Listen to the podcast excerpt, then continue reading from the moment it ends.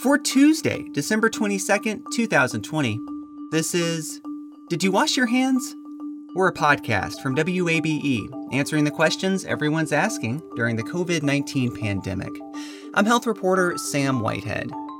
Today, we've learned a lot this year about the groups hardest hit by COVID 19, about some ways to sort through the barrage of information being dug up about this novel virus, even about how to live our lives safely while not cutting ourselves off from the rest of the world. As we approach the end of 2020, we're revisiting some of the conversations that touch on what COVID 19 has shown us about our world and how we interact with it. That's next.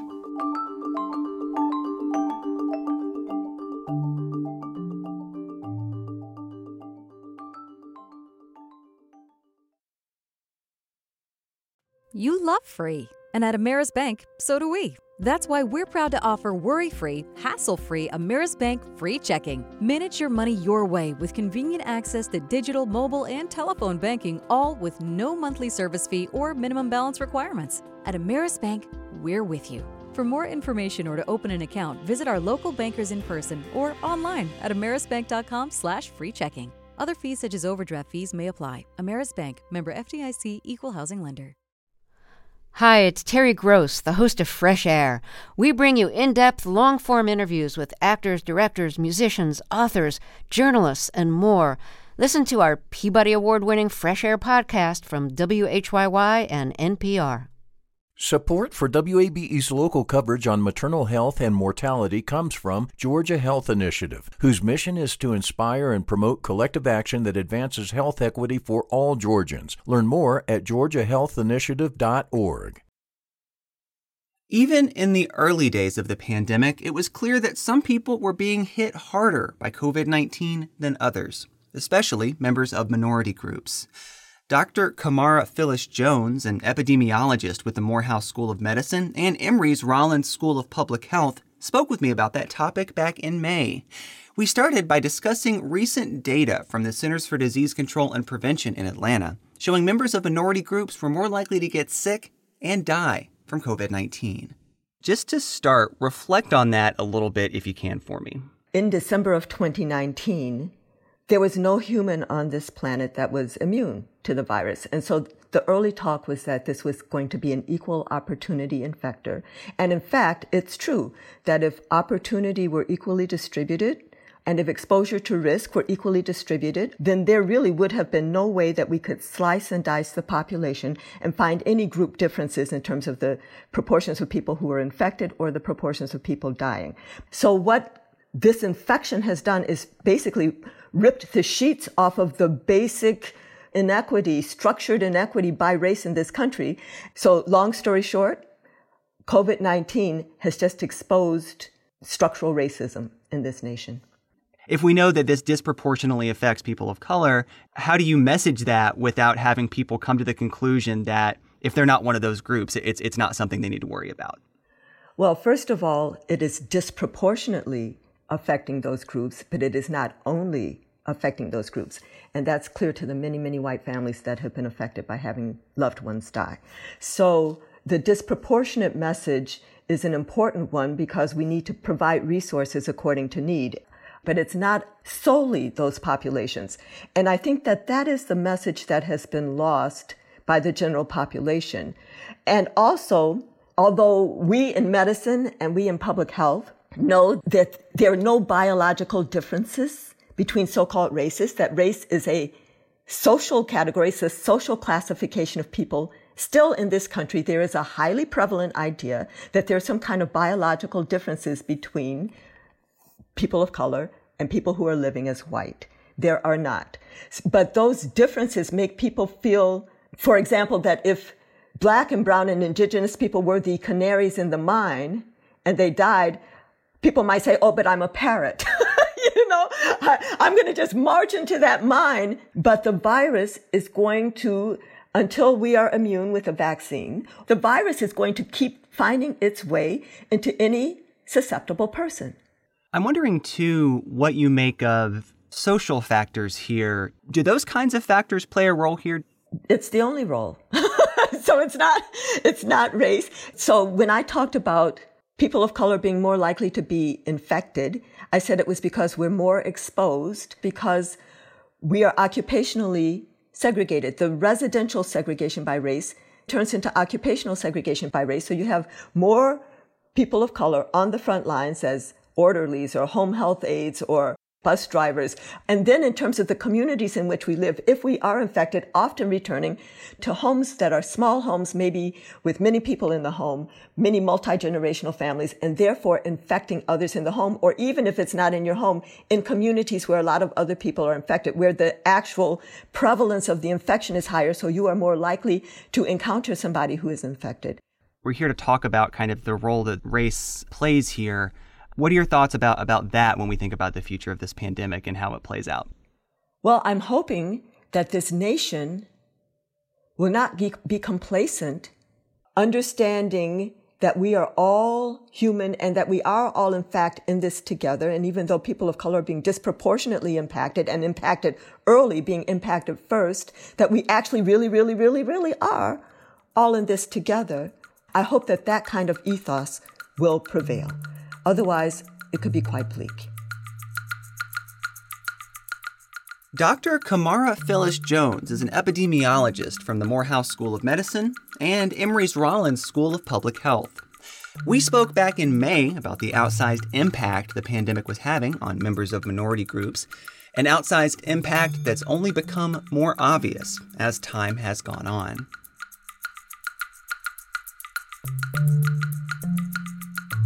Those racial and ethnic disparities are just one thing that researchers have revealed about this novel virus in 2020.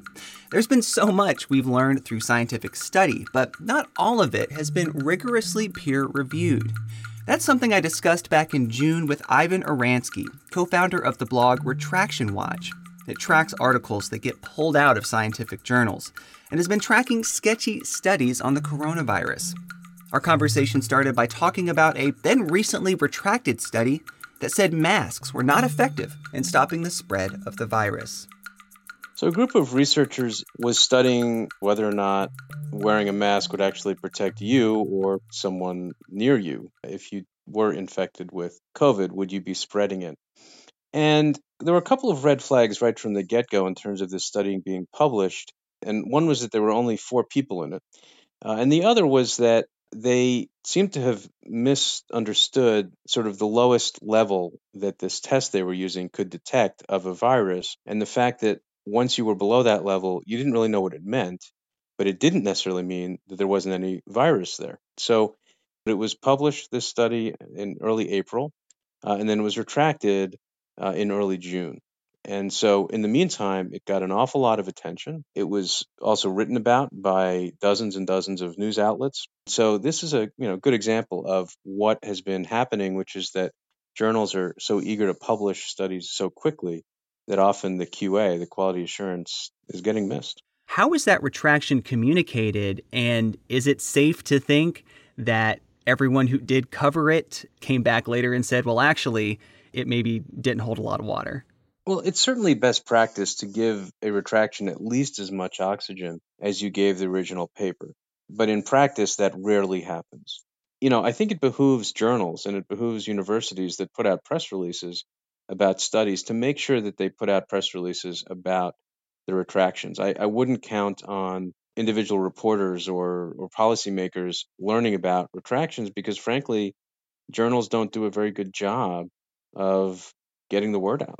That is a great transition, I think, to talking about uh, preprints. These are studies that have not undergone peer review. What is the real issue here with a preprint? All of a sudden, everyone's talking about preprints because the two major preprint servers that would be relevant to COVID research bioRxiv, which is life science research, medRxiv, which is clinical research they didn't exist during the Ebola outbreak of 2014 2015. What I would not want anyone to take away is that preprint servers are automatically uh, unreliable, whereas peer reviewed journals are automatically reliable.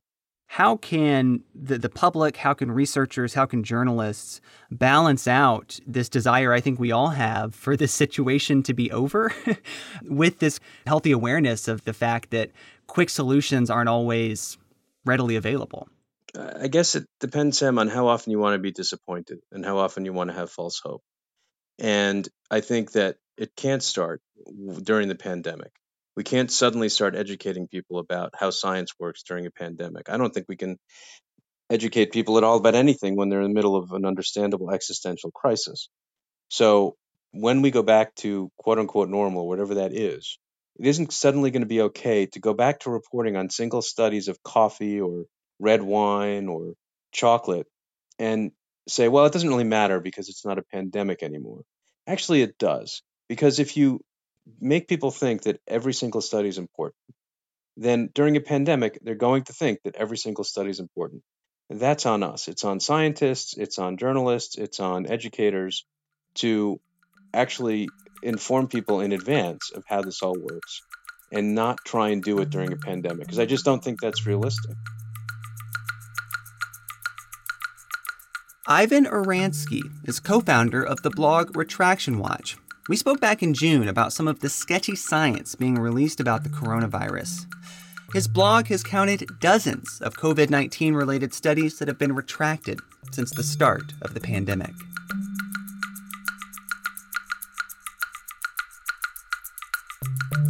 This year has also been one in which many of us have had to think about risk in ways we never have before the risks of going to the store, the risks of travel, the risks of attending gatherings. It turns out the HIV epidemic can teach us a lot about how to handle the coronavirus, especially how to carry on our lives while minimizing risk. So wrote Dr. Eric Kutscher in the Journal of the American Medical Association's Health Forum earlier this year. He's an internal medicine resident at New York University. We spoke back in July. What have we really learned from the decades of work that the medical community has done with HIV that you think is really applicable to COVID? Over the past 30 years of the HIV uh, epidemic, we've learned that people tend to not be very good at abstaining from all activity that brings them meaning and purpose. And instead, um, that the best public health strategies focus on trying to reduce the risk itself that's associated with disease, trying to figure out how to live a new normal, how to continue doing behaviors that bring us satisfaction and bring us purpose while also staying safe.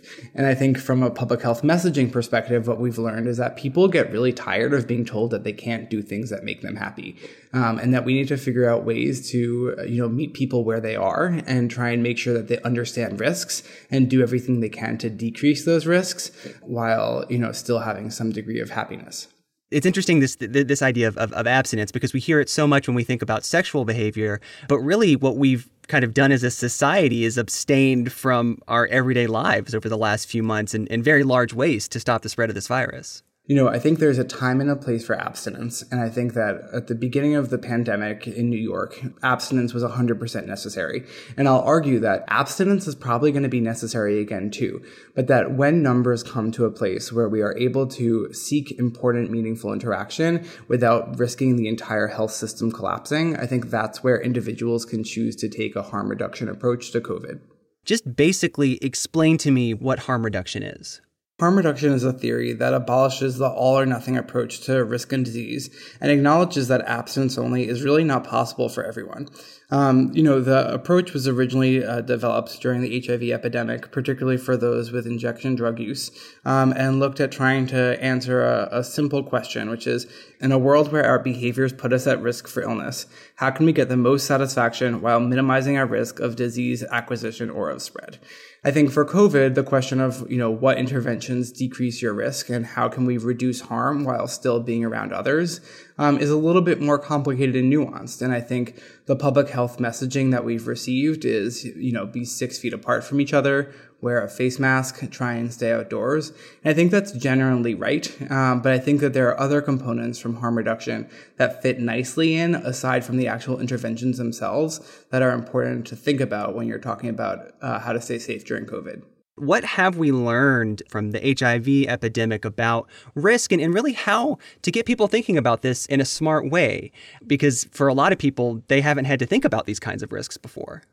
So I think the unfortunate reality is that the disease is spread and it's coming to all communities across the country and we're going to see the risk. So, you know, you're, you're talking to me and I'm here based in New York and I've worked in the ICU here for the past six months on and off. And the COVID-19 virus causes really bad disease. It causes death and, um, and morbidity and mortality among people that I've seen directly. And I think people often, unfortunately, tend to not believe things that aren't in their backyard.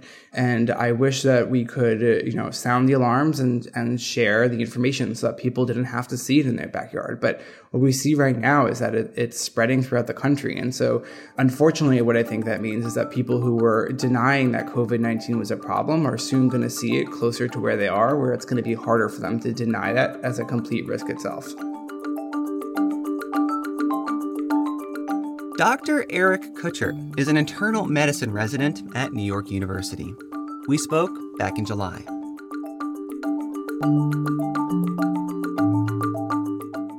Did You Wash Your Hands? is a production of 90.1 WABE Atlanta, where ATL meets NPR. WABE's managing editor is Alex Helmick. Scott Woelfel is chief content officer. You can reach us at washyourhands at wabe.org. You can find all our episodes in your favorite podcast app. That's also where you can leave us a rating and a review. That really helps other people find the show.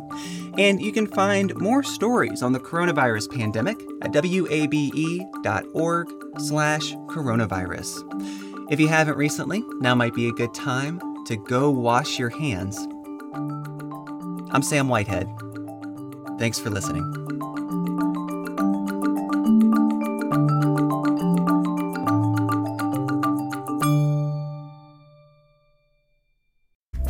Have you donated to WABE yet? I know you've heard us talking about why it's important, but it doesn't have to be this big decision. You can give at whatever amount fits your budget. It can be a spur of the moment thing. You already get so much out of public radio, so just go for it. Visit wabe.org/donate and become a member right now. And thank you.